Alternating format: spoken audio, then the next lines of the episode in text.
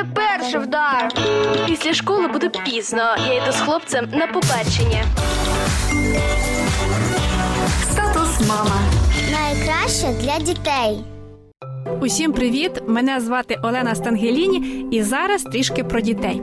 Дуже непросто бути спокійною, доброю мамою, коли діти виконують домашні завдання. Я розкажу вам з власного досвіду, як допомагати дитині з уроками і уникнути розповсюджених помилок батьків-перфекціоністів. Статус мама.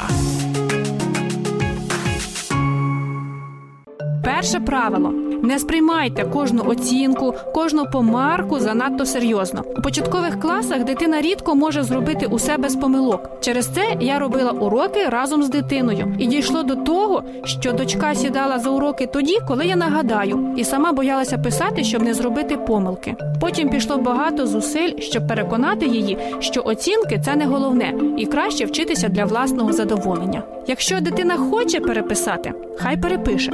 Якщо не хоче, будь ласка, не змушуйте. Це її право і її відповідальність. Ще я зрозуміла, що коли ти стомлена чи засмучена, у такому стані краще взагалі не сідати з дитиною за уроки і до її столу підходити тільки при великій потребі, тому що є ризик наламати дров. Краще хай дитина спробує сама написати чи порахувати, а може у деяких випадках і просто ляже спати. Не перестарайтеся і не спішіть. Інакше може бути зворотний ефект. Я, наприклад, так боялася щось пропустити у розвитку дитини, що дочка навчилася читати у 4 роки, а полюбила читати у 5 класі, коли я нарешті дала їй більше самостійності. І ще один важливий момент для сучасних дітей погуляти на вулиці має бути окремим домашнім завданням. Коли у дочки у другому класі протягом кількох місяців трималася підвищена температура, була втома, була апатія. Лікар-невролог запитала, скільки годин щодня ваша дитина проводить на свіжому повітрі.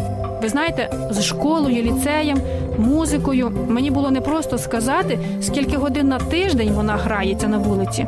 Лікар тоді дала мені доброго прочухана і сказала переглянути свої пріоритети та амбіції щодо дитини. І ви знаєте, я їй вдячна за це. Я подумала: а дійсно, чого я прагну?